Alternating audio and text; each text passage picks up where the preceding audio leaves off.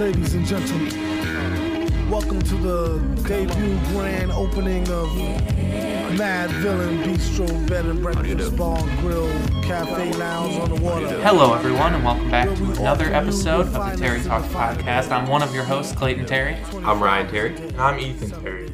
and as you can tell from the title, this episode we are going to be discussing Avengers Endgame and Game of Thrones Season 8 and kind of what these two franchises coming to a close can teach us. Spoilers for all of Game of Thrones and every MCU movie, including Avengers Endgame. Um, we are actually recording this minutes after watching the finale, so all of our thoughts are very fresh. We haven't had time to discuss really how we feel, except for uh, what we're about to do with this podcast. So there you go, spoilers and the outline. Um, I figured we would go around and say kind of what each of these franchises means to us and how we felt about the last installation in each of them. So how we felt about Endgame and then maybe season eight as a whole. Let's go around and start with the MCU first. Ethan, would you like to talk about what the MCU means to you? Yeah, I can start. MCU. I, so Iron Man came out when I was seven, and it's always just been cool. Like that's the only way I could describe it. All of Avengers is just cool. I love every character. Like even the biggest missteps I think in Avengers or in the MCU timeline is like Thor and Thor: The Dark World, and even those I still like. Go watch our MCU podcast. Those characters mean a lot to me, and mostly because I love the story structure and the themes of superhero movies, superhero narratives, and I think they do a great job of fulfilling that desire or that interest in those type of narratives, but also making them relatable, funny, and sometimes have like deeper thematic purpose. And I think all the MCU has done that, and we're going to talk about how it ended. But so far, MCU has done a great job. How, how did you feel about Endgame? Like real quick, was it satisfying for you? Yeah, it was satisfying. It hit every mark it needed to. Um, so I, again, Iron Man came out when we were like seven. Yeah. I don't remember a time in my life where the Marvel movies didn't exist. Yeah. The Marvel movies are such a foundation for how I understand storytelling and film, especially. And that's not to say that superhero movies are my favorite kind of film, because I don't think they are. But they definitely influence every aspect of my thinking when it comes to storytelling. Mhm. And, you know, I'm love the Marvel Cinematic Universe very much. I can be sometimes harsher than the other two people in the podcast regarding them. I hate the Thor, the first two Thor movies. I hated Ant Man the Wasp. I was not kind to Captain Marvel, but overall, they have given me feelings that no story has ever given me. hmm Partly because of how much it's tied into my understanding of media, and partly because they're just great stories. They it's just such an effective storytelling device to break up these to break it up into chapters like how graphic novels are. It's I don't it's a miracle that it worked out. And Endgame was also Endgame was fantastic. I don't know if it was as good movie like based on a standalone movie. I think I liked Infinity War more, Okay. but as a culmination of everything that this franchise is, I think Endgame is the perfect ending. I absolutely loved it. Um, there were parts in that moment where I screamed. I became a I became a movie clapper. And I never thought that would happen. And I, I loved it so much. I'll never experience anything like that again. I don't think. Yeah, I mean, you guys both started with when this franchise started for you. Um, you guys were seven. I was ten when we saw Iron Man. Um, we saw it in theaters, and I remember a couple days later, mom being like, "Did you know there's a post credit scene at the end?" And we watched it. And she was like, "What does this mean?" I was like, "I don't know. I don't, I don't know what all this is." Because I was ten. I wasn't that big into comic books before the movies. Um, and then yeah, they've been pretty ubiquitous since then. Uh, I've seen every movie at least once in the MCU, all of which were in theaters except The Incredible Hulk and Thor. I think I don't think I saw those in theaters, but I've seen them. I think I've seen all of them in theaters. Really? Yeah. Wow. Um, and like you were saying, Ryan, um, there have been ones I wasn't crazy about, but in general, I love, I like truly love probably half of them, and seventy five percent I really had fun. And in terms of Endgame, I think it was the perfect culmination for this franchise. I wrote about it in my review on Letterboxd, um, but I, I just think it was perfect because these movies, like on a meta level, they almost like aren't even movies to me anymore. Like Spider-Man means more than just what we've seen on screen. It means like us growing up and playing those plug and play games that we used to and Oh, like yeah. wearing our Spider-Man God. pajamas and like getting to see all these movies in the theaters with my friends in college and then discuss them in the car ride afterwards. This these movies are so much more than movies to me. They're how I learned about storytelling. They're how I made friends in college. They're how I related to you guys and other family rem- members. And that's a lot to rest on the shoulders of a franchise. Mm-hmm. And Endgame concluded it perfectly. I mean, as an example, Guardians is my favorite easily. Yeah. Out of all the event, all the Marvel movies, and I can't listen to Cat Stevens Yeah. or the Jackson Five or any of the artists in the movie the same way now. Yeah. Like, "Ain't No Mountain High Enough" is the song from Guardians Yeah. One. Is the end song from Guardians One. Father and Son is the end song of Guardians Two. Mhm. They're so ingrained in my mind. Mr. Blue Sky, Yeah. you know. Or the uh, opening one that has like that's plays Oh, during Come my, and one of Get my Your favorite Love. shows. Yeah. Yeah. Well, I was gonna say the MCU is so. You talked about how it's so woven into your uh, understanding of film, and I think it's like even greater than that uh, for all of us. I think it's woven into our understanding of our like lives, which sounds like corny, but like it's Yeah. true. And uh, I think it's impressive that I attached, it, or it's rewarding that I attached myself to a franchise that is actually satisfying and fulfilling. Like a lot of people can like Transformers as a kid. Yeah. A lot of people can like the Fast and Furious movies or TMNT. TMNT. You can like all these different franchises. And yeah, MCU has its missteps, but I think overall, no one argues that the MCU is bad content. Like, I, I would be ha- I would be more than happy showing my kids one day these movies, Yeah. and I think that's why the MCU is so great. I'm so grateful to have had Captain America as a role model growing up. You know what I mean? Like mm-hmm. What these movies can teach its younger viewers and also its older viewers, I would argue, are really like powerful, important messages. And I think that is another reason they transcend just superhero movies. Yeah. I guess Game of Thrones would be next. Ethan, I hate to start with you, but you are most likely. Do you not want us to start with you? I don't want to start. I- I'll start. I'll start. Um, Game of Thrones. I started binging it right before season six aired. Um, I ended up watching Battle of the Bastards and Winds of Winter, which are two of my favorite episodes of TV ever. Um, I would throw Ozymandias from Breaking Bad up there too, and Felina on the last one.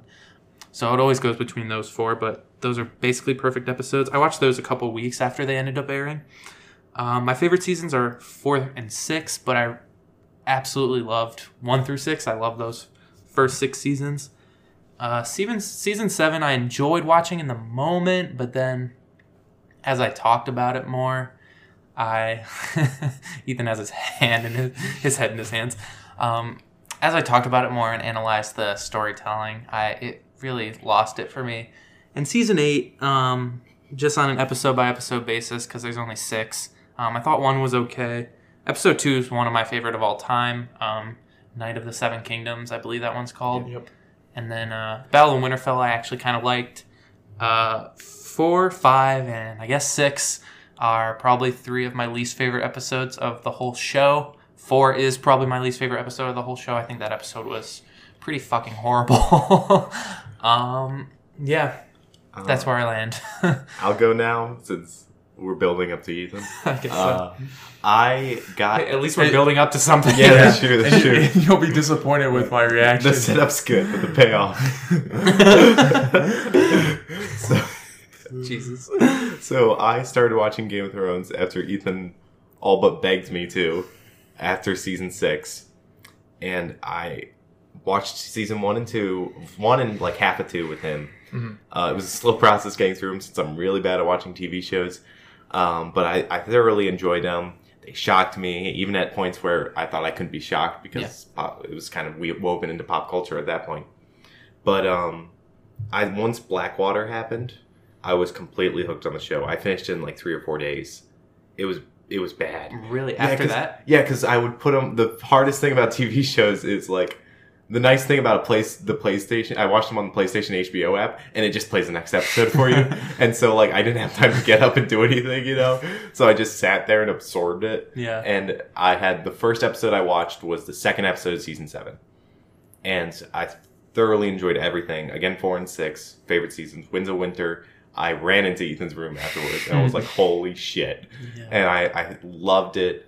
Um, no TV show like it's really hard for TV shows to get me. Game of Thrones 100% got me, and um, It's probably one of two shows that have gotten you. yeah, that's like fair. two mod, Yeah. two shows recently that weren't like yeah. kid shows. Mm. Like, Yeah. Last Airbender. And Full Metal Alchemist Brotherhood is a perfect example of Game of Thrones done right. Anyways, the um, I had where, what was I talking about? Oh, season seven. I got in second episode, of season seven. Really enjoying everything leading up to it. when you say got in, that means when you started watching week by week, correct? Yes. Okay. hmm When I watched it with you guys. Yeah. And um, I enjoyed season seven watching it. I, I understood its flaws, but it didn't lose me. Yeah. I was I could have been I was going into this season. I was completely bought in. I was very excited for what they were gonna do, and then halfway through, I kind of declared fan bankruptcy and was like, I'm gonna enjoy it no matter what happens. And I think it's pretty consistent that way in the sense that I didn't make predictions. I didn't. I had predictions going into it. They were all wrong, and I was like, I gotta stop. I just want to win my death pool, and so I had um yeah, I declared fan bankruptcy. I was so I'm, I'm not un, I'm not unhappy, but I it could have been a lot better. Ethan, what do you love about Game of Thrones? uh, So- the finale. uh, no, I I'm gonna try my best to convey my love for Game of Thrones in only a couple of minutes. But I started watching the show. I started I started before season six aired, so I would binge watched seasons one through five, and I was in my freshman year of high school, and I watched every like I started the first episode, fell in love, and watched every episode I could, every minute I could on my cracked iPhone 4 screen. And I imagine Clayton remembers me before like Yeah. before school, like the five minutes I had before school, about to get on or about to drive to school, I'm watching it on my iPhone 4. Yeah. Loving every minute of it.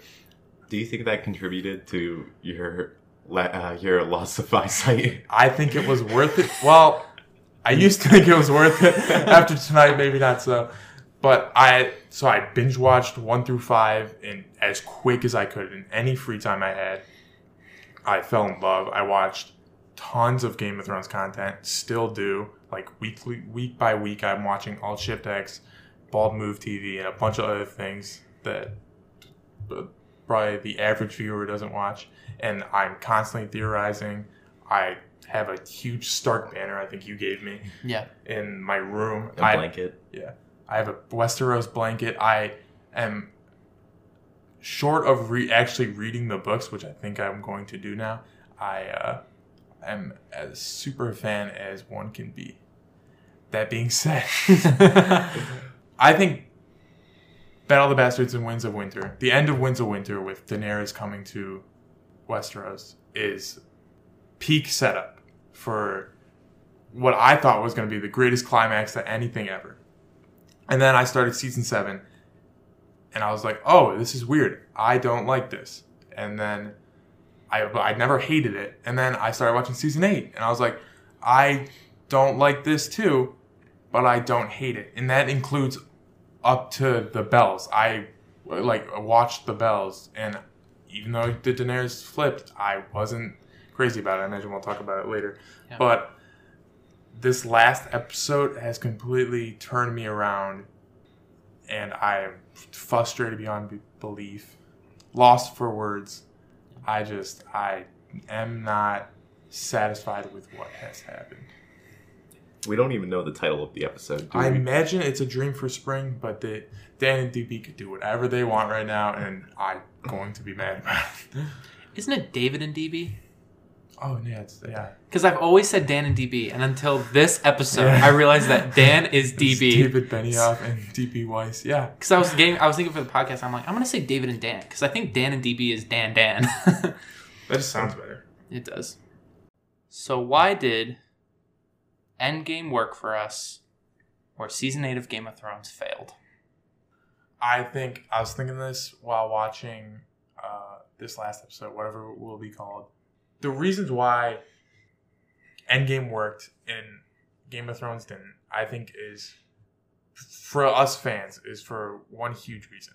I think when we are watching all the MCU movies, when we're watching all the seasons of Game of Thrones, we either consciously or subconsciously create theories, ideas of how it's going to end and for both of them i create I, like i have thought a hundred different ways it could end with, with and uh, for each character that comes to each character each every little open plot in each of the franchises and i think avengers chose one of that 100 and not saying like i predicted everything that happened in avengers but you know tony stark making the sacrifice Mhm. and uh, Captain America living out his life with Peggy is not something out of out of the realm of reality or the realm of my consciousness to create for these characters because I've seen the movies, I've seen the setup.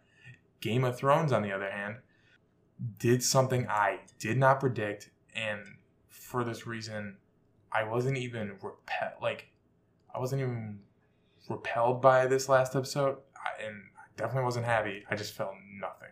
I felt nothing at all. I I think it's different than that. I think everything with Endgame felt earned. People asked, why didn't Captain America say Avengers Assemble in the Avengers? Because he hadn't earned it yet.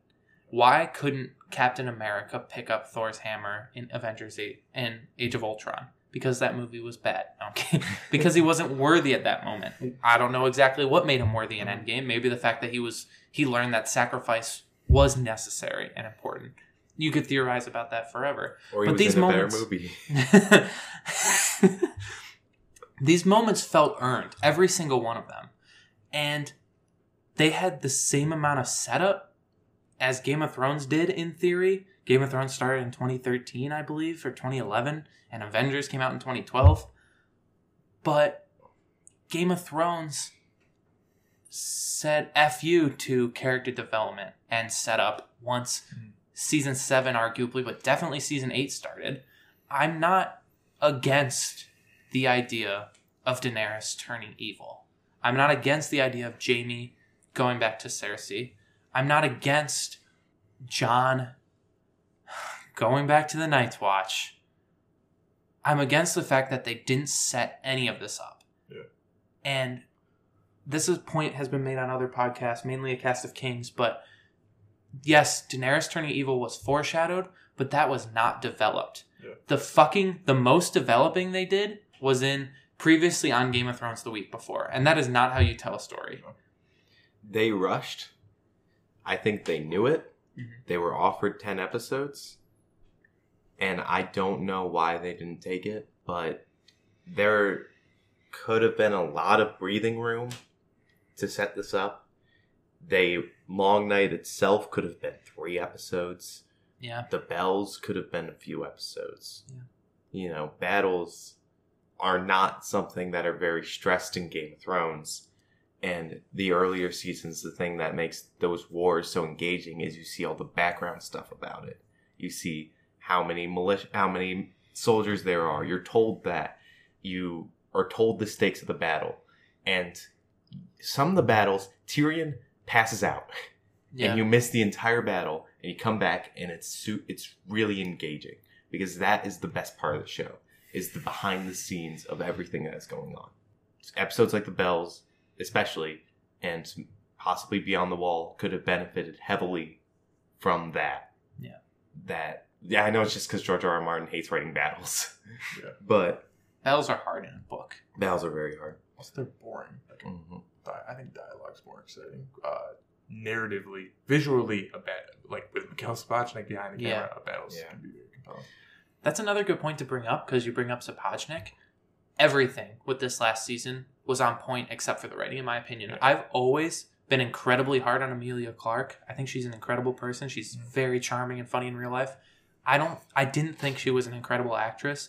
And then I saw what she was doing in the bells and I was absolutely blown away. She was giving she was given nothing to work with. And I imagine that fucked her up because this character means a lot to her, like it means a lot to us. And she was able to convey that switch pretty well.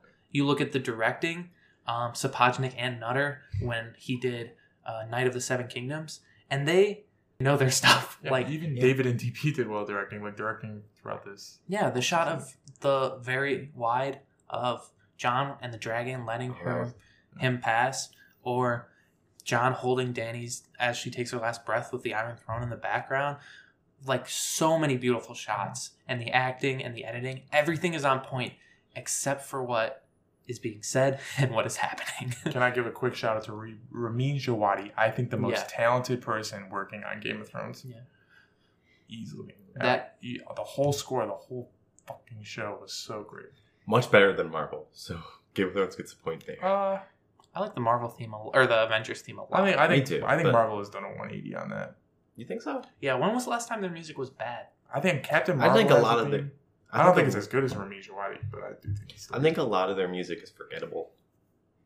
I think maybe the only things that aren't forgettable for me are the Black Panther soundtrack isn't very forgettable, and um, all the Aven- the Avengers theme, and probably the individual themes of each character, but not all the rest of the music. I don't think that's very memorable. Whereas I can the music in Winds of Winter or anytime the Night King shows up Yeah, is so on point. Or it rains a Castamere. yeah. Jenny's song. You know, these are the moments are tied to the music, hmm and Marvel has that a few times, but not to the same extent. I don't think. Can we talk about the? So you talked about how things feel earned, Yeah. and I or don't feel earned in Game of Thrones, and I agree with that. But I think it's because of choices they make narratively, and I'm not talking because I can. I agree with that Daenerys' switch is kind of bullshit. Like it's Yeah. not very developed, but I would buy it in a different case. Like I imagine the books will develop it more if they ever come out. But uh I think there are some narrative choices that they could have made that would have felt earned. Like I feel like if Jon had a different story in this season and it would have felt earned because of everything. I don't feel like I feel like the setup one through six will back choices they make in seven and eight. But they did not make those choices in seven and eight, I feel like for the most part. Do you want to get into specifics? Yeah, yeah, we can. I guess. I think it would be better to talk about like season seven, missteps of season seven, mis- than leading into missteps of season eight. But whatever. Well, I just think I've never disliked Daenerys, but she's never been like I've always liked Tyrion and Jon Snow and Jaime more. So I'm trying to like put myself in the shoes of someone whose favorite character is Daenerys, someone who named their daughter Khaleesi or Oh, got no. like a giant dragon tattoo on her back, and to watch her be a hero who was maybe a little more violent than Jon Snow, but was still persecuting evil men, as Tyrion outlines in this episode, for eight seasons or for seven seasons and three, four episodes, and then to watch her switch for no reason, like it's just so frustrating. I don't know. It's a it's a weird situation because so many of the characters in Game of Thrones are so likable. Yeah. And so many of them are their own main characters to each story. Like to one person, Jon Snow is the main character. To another, Daenerys is the main character. To another, Arya is the main character. It's really hard to pinpoint what makes the show special to certain people mm-hmm. because it'll be a different answer for everyone. And I think that they somehow managed to make it unhappy for everyone. I agree. Yeah. I, to compare and contrast to Endgame, how it ended, I think the best thing to analyze and talk about would be the climax of character arcs. Because I feel like both stories rely, because they're so long and they're so popular, they rely on their characters. And I feel like all the characters in Avengers, for the most part, I like I can't think of one that I'm upset about Yeah. that might not be developed further. Uh, and all the characters in Game of Thrones that I'm upset about, they're very contrasting. I think Jon Snow and Captain America are actually like really good examples to compare because if you think about it, they both end where they started. Yeah. And and they're very similar characters. yeah, and I don't. We did a lot of theorizing for how Endgame was going to happen. I think all of us kind of predicted the time travel would be a part of it. Mm. That wasn't uncommon. But as far as I'm aware, none of us predicted him going back and spending his life with Peggy. But then you see that happen, and it's like, of course. Of course he goes back to the time where he belongs.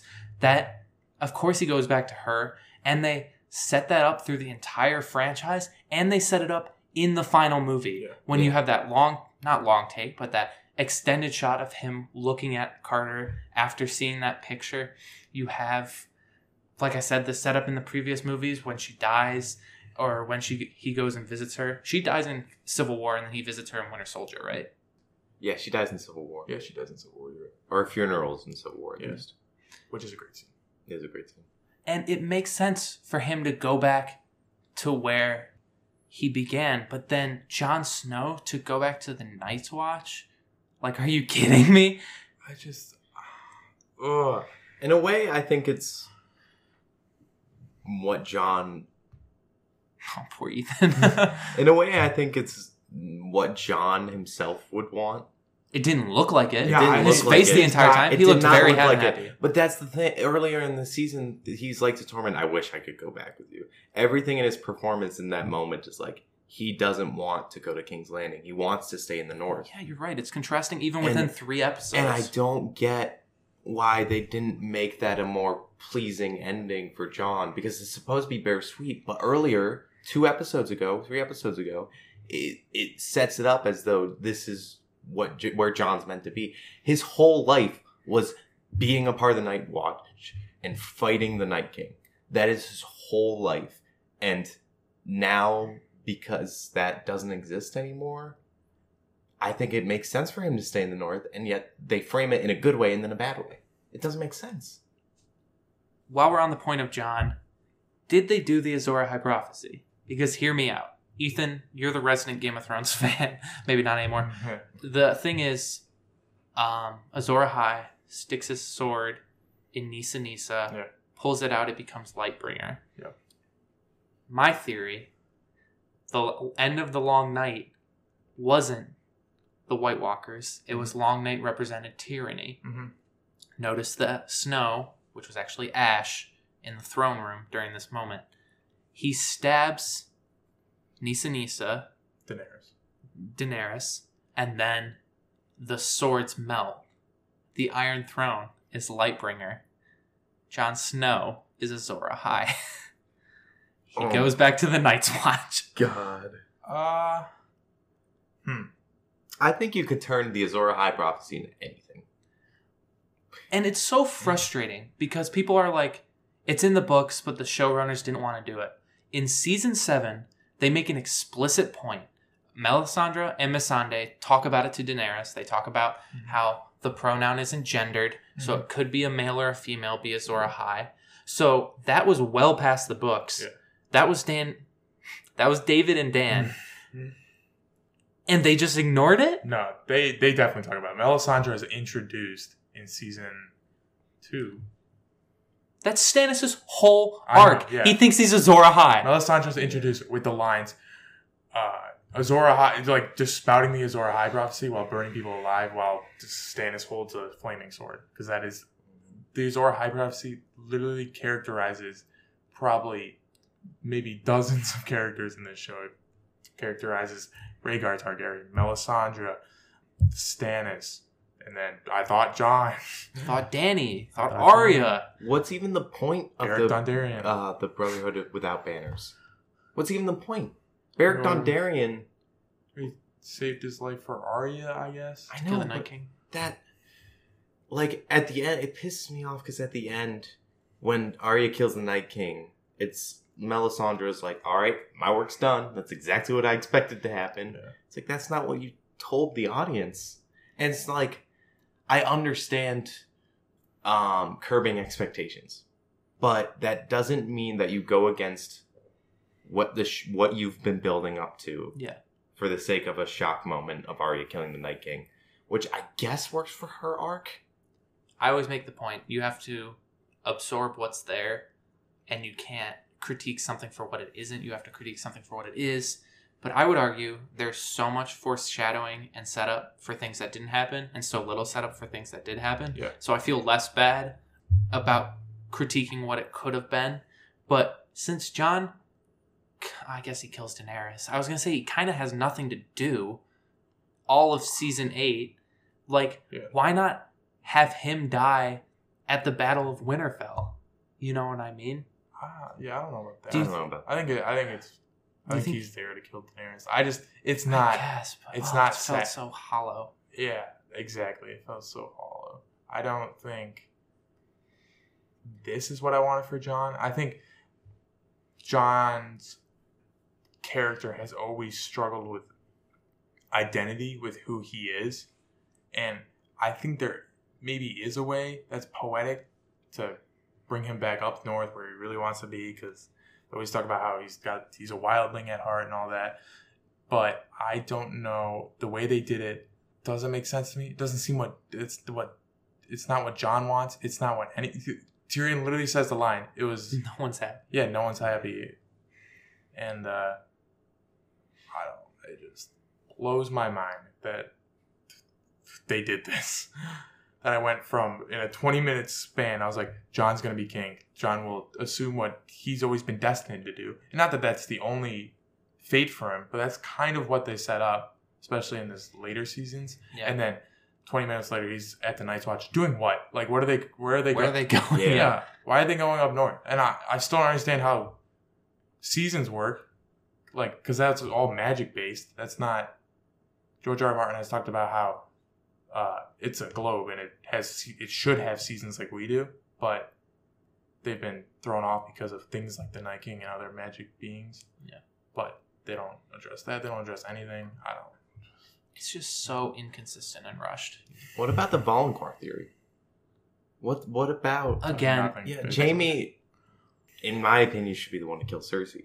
Yeah, the valonqar theory basically is the valonqar, which means little brother, which Cersei thought was Tyrion her whole life, but many fans speculated would be Jaime, would choke, or quote, choke the life out of her. And that did not really happen. Yeah, and they like again they set that up in the show. Like if it's a book thing that they that David and D- Dan decide to ignore, mm-hmm. like that's one thing. But But they they make a point to set it up in like season five. Yeah, they start season five with that scene. Yeah, and like I guess maybe they're gonna make the argument that it's subverting your expectations. I hate that shit. I, I know it's like they the red wedding is unpredictable, but you look back and it makes sense because Robb was Yeah. making all the same mistakes as Ned Stark was. Mm-hmm. and Lannisters sabotaging them in war. That makes sense. This season felt like it was being unpredictable, unpredictable to be unpredictable. The thing is, I, I struggle with the idea that George R. R. Martin is going to do this in his books because I don't understand the point for making Bran king for the North being independent, but the six other kingdoms being by themselves. Like king of the six kingdoms. Like, what's the narrative? It drives me crazy. And then like characters like I'm happy Sam is you know the Maester at King's Landing, but like things like I don't give a fuck about Bronn. oh my god, it was so. It made Why- me so mad. To Why see does him he at have that lines? table. Why does he hold Highgarden? And I don't. The um, the thing about Game of Thrones at the beginning is it's chaotic, it's unpredictable, but you can trace every aspect of a character's actions. It seems Yeah. calculated. It is Yeah. calculated, and it's always. I've always said this. Right, killing a character off is the hardest thing to do in a TV show, especially when their arc is still happening. Yeah. like Robb, like Ned, like most of the characters they kill off in the beginning. Thoros of Myr.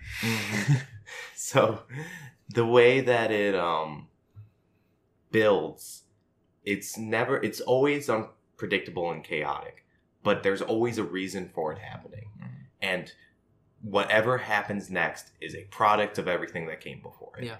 and that is not season 8 and that is the biggest problem is that things happen.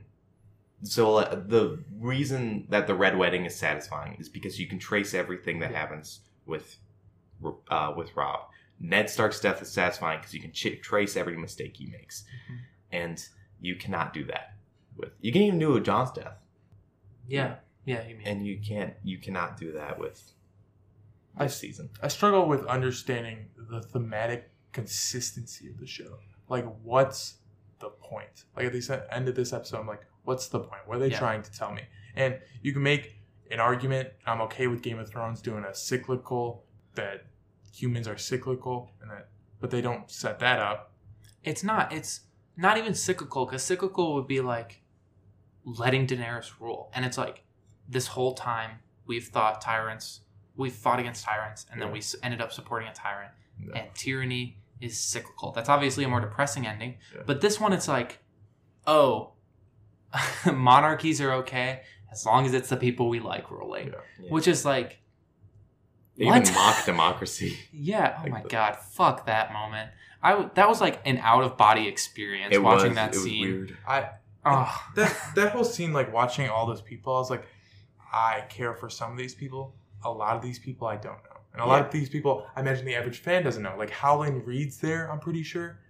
Arryn, the Arryn kid. Like Robin Arryn, and then the Prince of Dorne, whoever the fuck that is. Yeah, we've never seen him before. We don't even know his name. Is he a Martell? I I imagine so. Like I don't even know. Whose son is he?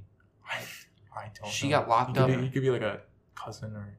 We haven't been talking about Endgame enough. I don't think. We've Yeah. been I think, of I think so. about. so Game to of compare to Endgame, there's a change. There is a change within the characters that makes sense and is satisfying. And when it does subvert expectations, I think they still are informed by this change. Like uh, Fat Thor, that's a subverted expectation, or Smart. Like I did not expect that, but at the end of the movie, I'm like, oh, Thor isn't.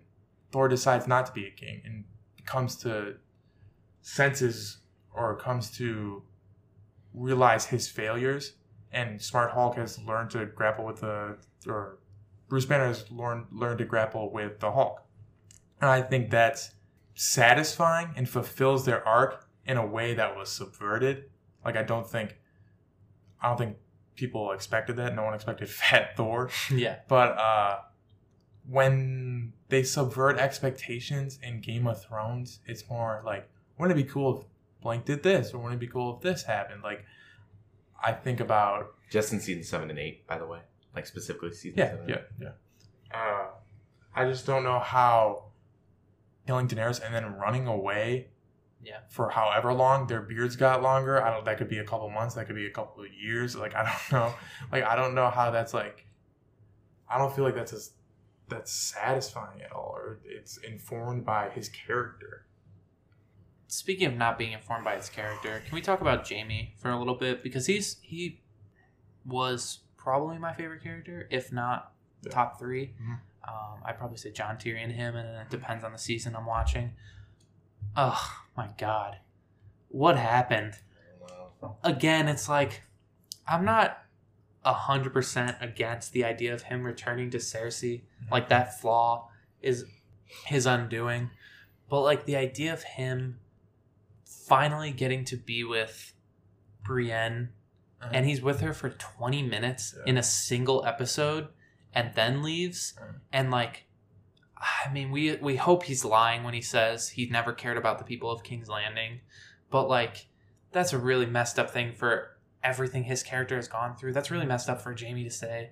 Mm-hmm. And like again, I don't want to be like this would have been cooler, but like it would have been cooler if something like Cersei is going to kill Tyrion and he has to decide between his two siblings that he loves and either way he makes a choice that's still like giving him something to do as opposed to dying under rubble. It gives them a choice. It Yeah. makes us. It gives the character a moment to decide what kind of character they are, and I feel like season eight doesn't give anyone a moment to decide that. Yeah, Jon kills Daenerys, but he doesn't get to to decide who he wants to be. His his thing has always been about his identity. He's first a bastard. He's a member of the Night's Watch. Then he's uh, is he a wildling? Is he the king of the north? Is he a king? And then they don't let him decide. They're just say, "You're going back to the Night's Watch," and he's like, I, I I don't know if he's happy. I don't know if he's sad. I'm pretty sure he's upset about it, and I just I don't.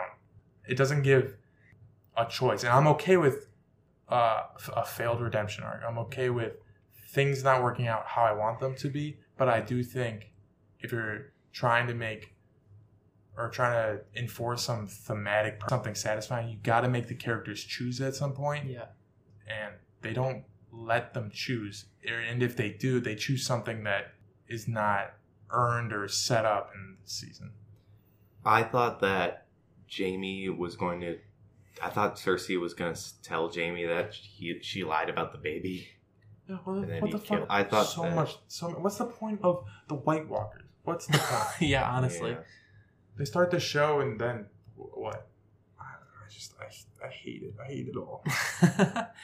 and like Cersei too, she's set up as like the big baddie, especially after the White Walkers are dead. I was always saying like it's kind of poetic that you spend the whole show worrying about the White Walkers, and then in actuality, the last baddie is the political squabbling. It is this Yeah. final Lannister. Like that could have been done well, but what she does is she sits outside the Red Keep and she watches the city burn, and then she cries and dies from falling rocks. Yeah. Nothing. That is nothing. This is the character that we watched her go through hell due to her father and her forced marriage. Uh-huh. That we saw go through hell with the shame scene. That we saw in her own way rise from the ashes and become queen of the first men in the Andals and whatever.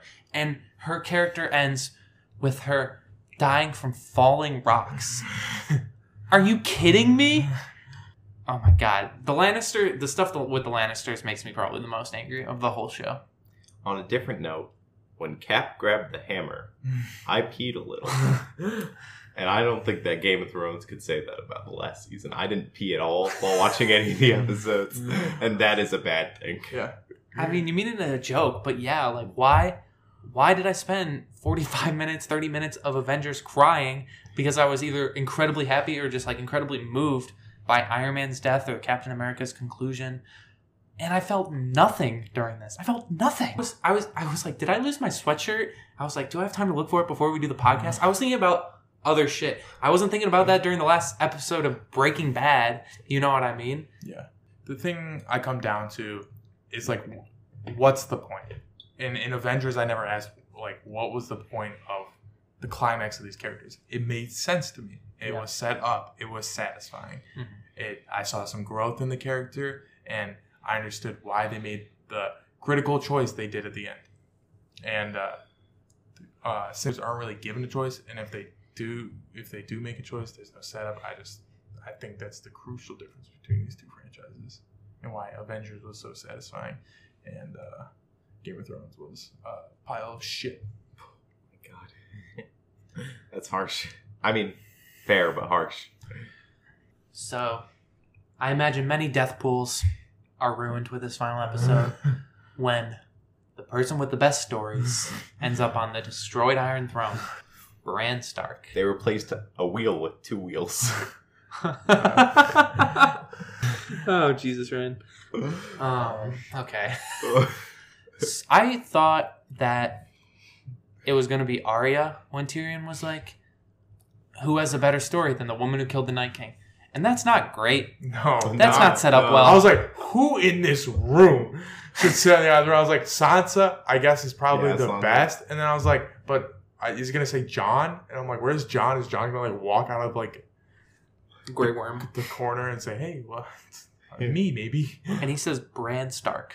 It, what, it's the season finale. Why waste time on Edmure giving a funny moment Oh my to god, Edmure Tully? so angry. I'm like, uh, uh, I think like Bran wasn't even in season five.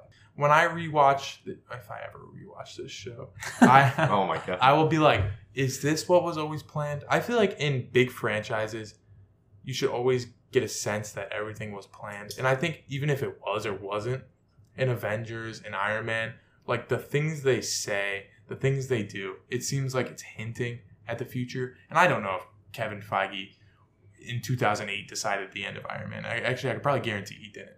But Yeah. it makes sense and I if you want to justify that in Avengers they knew how Iron Man was going to die, I'm okay with that. You there's there's reasons for that. But if if you're like oh, in season one they set up for Bran to be a king. I, like I just don't, I don't believe it. Like I don't, I don't buy that for one minute. like I didn't buy it. I still didn't buy it when they said he should be king. I was like, they're joking, right? Yeah, he's gonna say no. It shouldn't be me. Yeah, I think that while they might have not known what the f- character's ending was, they knew the- for the Marvel movies, they knew what the character's wants were, and they knew what the character's needs were.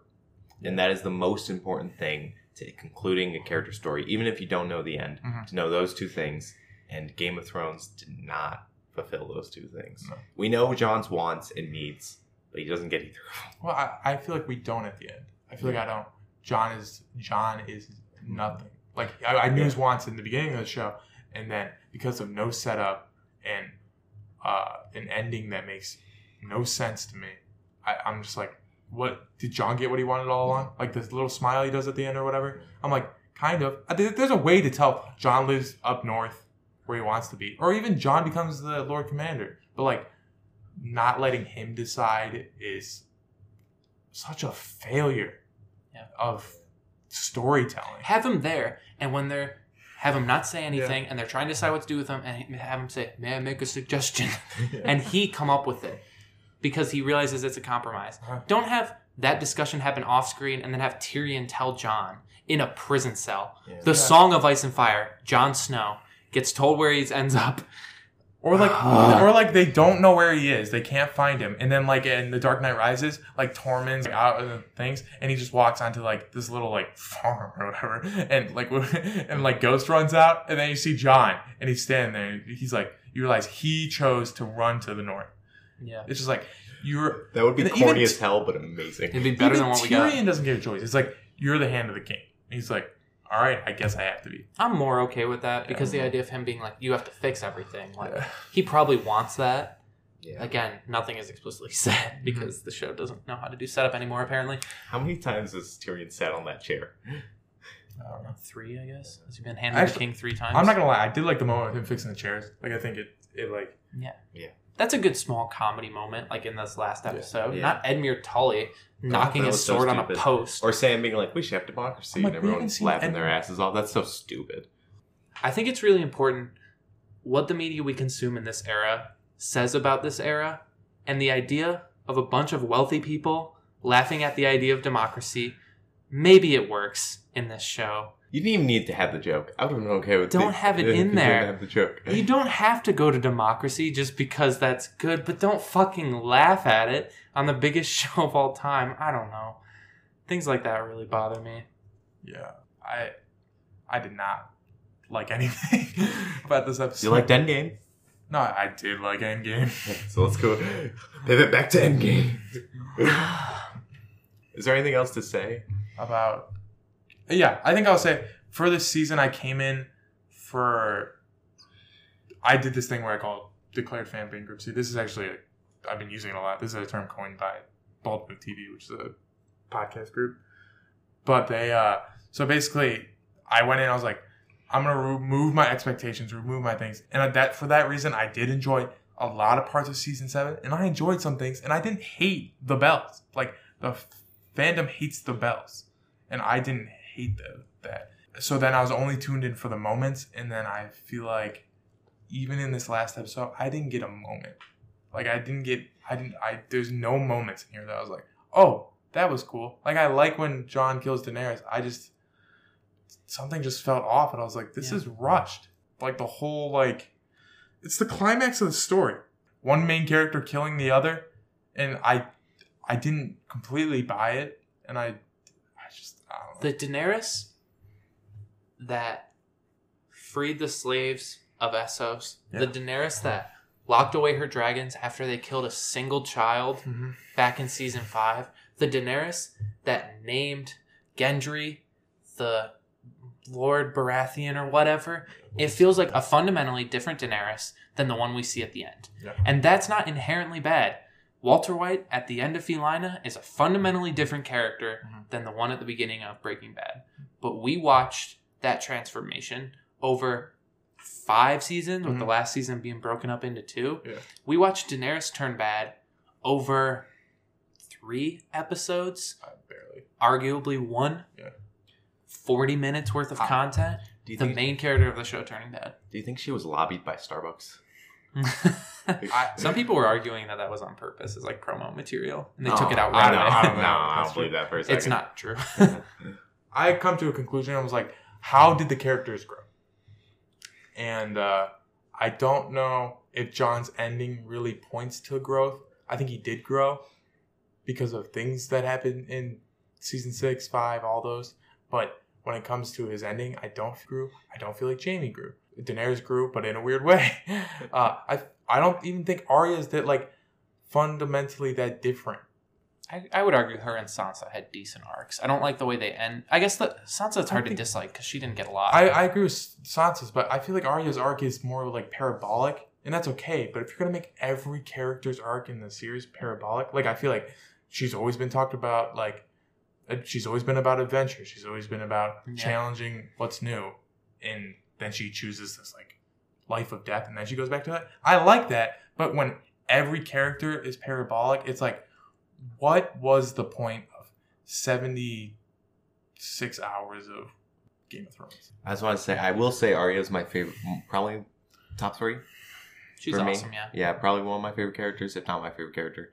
And before this episode, and even parts of this episode, if you're an Arya fan, season's not that bad. Yeah, honestly, I, I loved I I, love love that Arya. Arya killed the Night King. I genuinely really love that. I think it. I think it works. I think it can work. I just wanted to make the point. You keep saying we need to relay back to Endgame. Mm-hmm. The you have two main characters Mhm. in Endgame, where one evolves. One has like the best arc we've ever observed in a franchise, Uh-huh. Iron Man, and one never really changes. He evolves, but at the end of the day, Captain America that has that final dance with Peggy after being the only one to stand up against Thanos' army Mhm. in that one shot is the fundamentally same Captain America that jumped on that grenade in the first Avenger. That is the same character. He has evolved and he has grown and he has seen some shit and he has loved some people and he has lost some people, but he is the same character. He Mhm. did that parabolic arc. Iron Man starts out as a selfish arms dealer, slowly transforms into someone worthy of wearing the suit that he has built, and then makes the ultimate sacrifice in saving the universe, basically. And in a way, it's satisfying to him because he can finally, since 2008, since the franchise started, he can finally rest, as Pepper Potts says Uh-huh. that pretty closely aligns with Jon Snow and Daenerys. You have a character that goes through a very uh, almost flipped transition from good to evil, Mhm. and you have a character who never really fundamentally changes. Yeah. One just pulled it off in a way that felt earned because it was developed, and one pulled it off, or one didn't pull it off, basically. yeah, I don't know if it gets much better than that. Ugh. I don't know. I think if I ever rewatch the show, I'm gonna end with the long night because I like that episode, I do like. and I'm bit. I'm gonna pretend that Arya's Azor Ahai. I would probably end with the Winds of Winter. I think Oh my I don't- I don't that's That's a long time ago. 2016. I don't even think the Long Night Is that really 20? was It might have been 2015. I don't even think the Long Night was satisfying. Immediately we talked about, I was like, the Night King's coming back. I'm calling it, and uh, yeah. that was wrong. And I was picking him up, and I was like, oh, well. The idea that we never hear the words "the Night King" spoken after he's killed, like again, I is know. pretty messed up. why? Why true. have it? I just, I don't, under- I, I just don't understand the why to any of this. I understand the why to Endgame, where it's like, because it was fucking awesome. Yeah. Uh, I clapped. I clapped at Endgame. same. I I cried. clapped. I cried. I clapped. I cried. I. Do you have any other final points on either of these? Janelle Monáe should have sat on the Iron Throne. Yeah, I love that picture she posted on Instagram. That would have made me more happy. yeah, Janelle Monáe shows up. I do want to close with one point. Mhm. If this is the end of our discussion in terms of Game of Thrones and Endgame, we've been hard on David and Dan Yeah. these last few hours, these last few years, honestly. Mhm. But I am very grateful for what they have given us. I, it's not that I don't read books, but the, A Song of Ice and Fire is not the kind of book I would read. Yeah. So this story would not have been on my radar if it Mhm. wasn't for Mhm. David and Dan. I'm incredibly grateful for the amazing storytelling that they showed us seasons one through six and nuggets of seven and eight. Um, again, Knight of the Seven Kingdoms is one of my favorite episodes of this Spoils show. of. Spoils of War was pretty good. And to the cast and crew of Game of Thrones, this has been similar to Marvel, a big part of my life for the last several years. And I'm grateful for that, even though it ended in a way I'm unsatisfied with. Because I think a lot of people are going to give David and Dan the Rian Johnson treatment. Yeah. And the way fan bases treat the people that create the content they love kind of makes me angry. So Yeah, I wanted to make that point. I think, in contrast, I don't want to go that much into it, but Rian Johnson, like Dan and DB, created something we've loved. I don't know if Rian Johnson is the Rian Johnson created something I loved. yeah, something you loved. I'm like, something a lot of people love. Yeah. They're just quieter than the people that hate it. I, I, I don't know if I agree, but that's alright. I will say that it's been. I'm really glad I jumped into Game of Thrones when I did, because maybe maybe I should have jumped in season six. I'll admit that. Because you got to watch all the bad stuff. yeah, yeah, but on time. But, but I will say that Game of Thrones. I don't think there will be a TV event quite like Game of Thrones. Yeah. especially since cable's dying. And I think that I loved Reddit did the whole who will win the throne thing. I'm a part of two death po- Yeah. polls. Fender made three house guitars, so they made a Stark guitar, a Lannister guitar, and a, and a Targaryen guitar, and they're so fucking cool. That's awesome. They have like the the Targaryen one has they chipped it so it has scales. It's like there will never be anything to that extent where it's like every single content I consume, if it's guitar related, it's video game related, if it's book related, they're all going nuts about Game of Thrones. You know? And it's very it's it's been a hell of a ride. And all rides have an end, even if they're very disappointing Or they go off a fucking cliff. Yeah, or if they go off the cliff. Thumb on I'm, Louise trying, style. I'm trying to relate this to some kind of like roller coaster that I've been on. Ethan. It's like pirates when you see Johnny Depp at the end. The Pirates of the Caribbean. Oh, ride, yeah. When you see Johnny Depp at the end, it's like, oh fuck. Why was I here? Yeah, I don't think an ending should spoil a great beginning and great middle. So I'm I'm not gonna look at Game of Thrones completely negatively, but I think it is important to learn the difference between a great ending and one that is not as satisfying. And I think this comparison between Avengers and Game of Thrones is clear in showing that. I hate concluding with this, but you could have a bad ending, and then you can have an ending that makes some of the earlier content less palatable. And I'd argue Game of Thrones leans into the latter. But you know what's pretty palatable. What is pretty palatable, Ryan? Bring us into our newest section of the Terry Well- Talks podcast. Welcome to Sonic Watch. We are now going to talk about the new Sonic movie at every chance we get. Uh, this is becoming exclusively Sonic. both both of my co-hosts went on their phones immediately. this is our new. this is our new segment where we talk about Sonic every time we have a podcast and any Sonic updates that come up. Um, so the Sonic the Hedgehog movie, as I'm sure you guys, guys, come on. I'm sorry. I, I'm, I'm I- responding to all the people texting me about Game of Thrones. I also don't care about Sonic. Tell me about Sonic. What's happening? So the new Sonic trailer came out. Everyone loved the design so much that the company had to redo it. Uh, and Jim Carrey, oh, Jim so funny. Jim it. Carrey's just oh, Jim Carrey's always been funny. I would like to compare it to another uh, fantastic um, video game movie that came out this year, Detective Pikachu. Detective Pikachu, solid three out of five. That's a different podcast. No, but I'm leading into to, wait. Okay. So the design of the Pokemon, there's like some of them are kind of ugly. I'll admit that. Gengar, I think, is very ugly. Mewtwo is very ugly, but they're all like there's so much care and detail that went into Detective Pikachu. The art design, the production design, and uh, it's not a great movie. It's a fun movie. It's not a great movie, but you can tell that they cared. The Sonic movie is like a DeviantArt nightmare, and I kind of love it. Okay. but for the complete opposite reason of Detective Pikachu, in the sense that it seems like they failed in every way, and I didn't know it was possible. And I'm gonna see this movie, and I'm gonna love it for all the wrong reasons. I thought this segment was you going to be telling us news about Sonic, not You're just right, you you're talking right. about why you're, right, going to like right. Sonic. So, um, the one guy from um, the Godzilla movie doesn't like the, doesn't like that people are complaining about the Sonic design. There's no Sonic news. There's no news about the Sonic. Okay, movie. well- we missed we missed the mark by a, like two weeks. The trailer came out two weeks ago. I wanted to do the podcast, but you wouldn't let me. so that's the Sonic watch.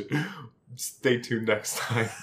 For when they hopefully redesign the character and I have something to talk about. The movie's gonna be bad no matter what. It's coming out November, September. I don't know the release November. date. November. It's gonna be a bad movie, and it's gonna have. Hopefully, he's gonna have Nike shoes like the Spider-Man one. It might be written by Chris, Phil Lord and Chris Miller. We don't know that yet. Phil Lord and Chris Miller Sonic movie would Yeah. be probably good. We do know. it's written by the guy who did Shark Tale, which, in my opinion, who else could you get? No, no, no. That's Detective Pikachu. I don't know who made the Sonic movie. I'm well researched. it's not like this was your idea to do a whole segment on the Sonic movie. I don't like the Sonic franchise. I just think it's so funny. Well, we're. All, do you have more points about Sonic? You lifted your hand like you were going to continue talking. The Shadow the Hedgehog video game. There's a video game for Shadow. Yeah, he's ambivalent towards good and evil. There's a good path and an evil path. The President of the United States has a picture of him with Sonic and Shadow around his arms, and I think that's pretty beautiful. I think Game of Thrones can learn something about democracy about from that picture. Well, to close, I'm grateful. Joe and Anthony Russo. They made a lot of great movies. They threw a gay character in there. That was cool. Thank you, David and Dan, making six seasons of an eight season show that were good. And thank you to Pod for showing us that he can sing. Because that was the last moment that I think everyone agreed Ga- Game of Thrones was a good show. And thank you, Sega, because they've never done wrong. We're all clearly very tired and sad because one of our favorite shows has ended in a way we didn't like. As we come to a close, do you guys have anything you'd like to plug? Any Game of Thrones content you've been consuming? Any MCU content you've been consuming? Any content you've been creating, Ethan? Yeah, I'd watch. Go watch Alt Shift X, Bald Move TV.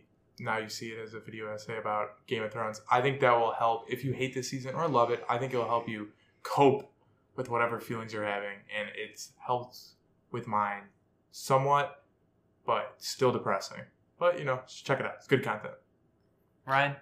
Um, I'm excited to see what HBO is going to do after Game of Thrones. Um, I'm curious. Uh, I to an extent, obviously, the network's going to be have some trouble bouncing back, but I think that I'm excited to see that how the network's going to evolve since they're not tethered to the Game of Thrones Yeah. image anymore. I'm very excited for Watchmen and um, Deadwood? Be Deadwood. Yeah, that new Zendaya show Mm-hmm. looks good. Euphoria. Euphoria. Yeah. So hopefully they release some great content.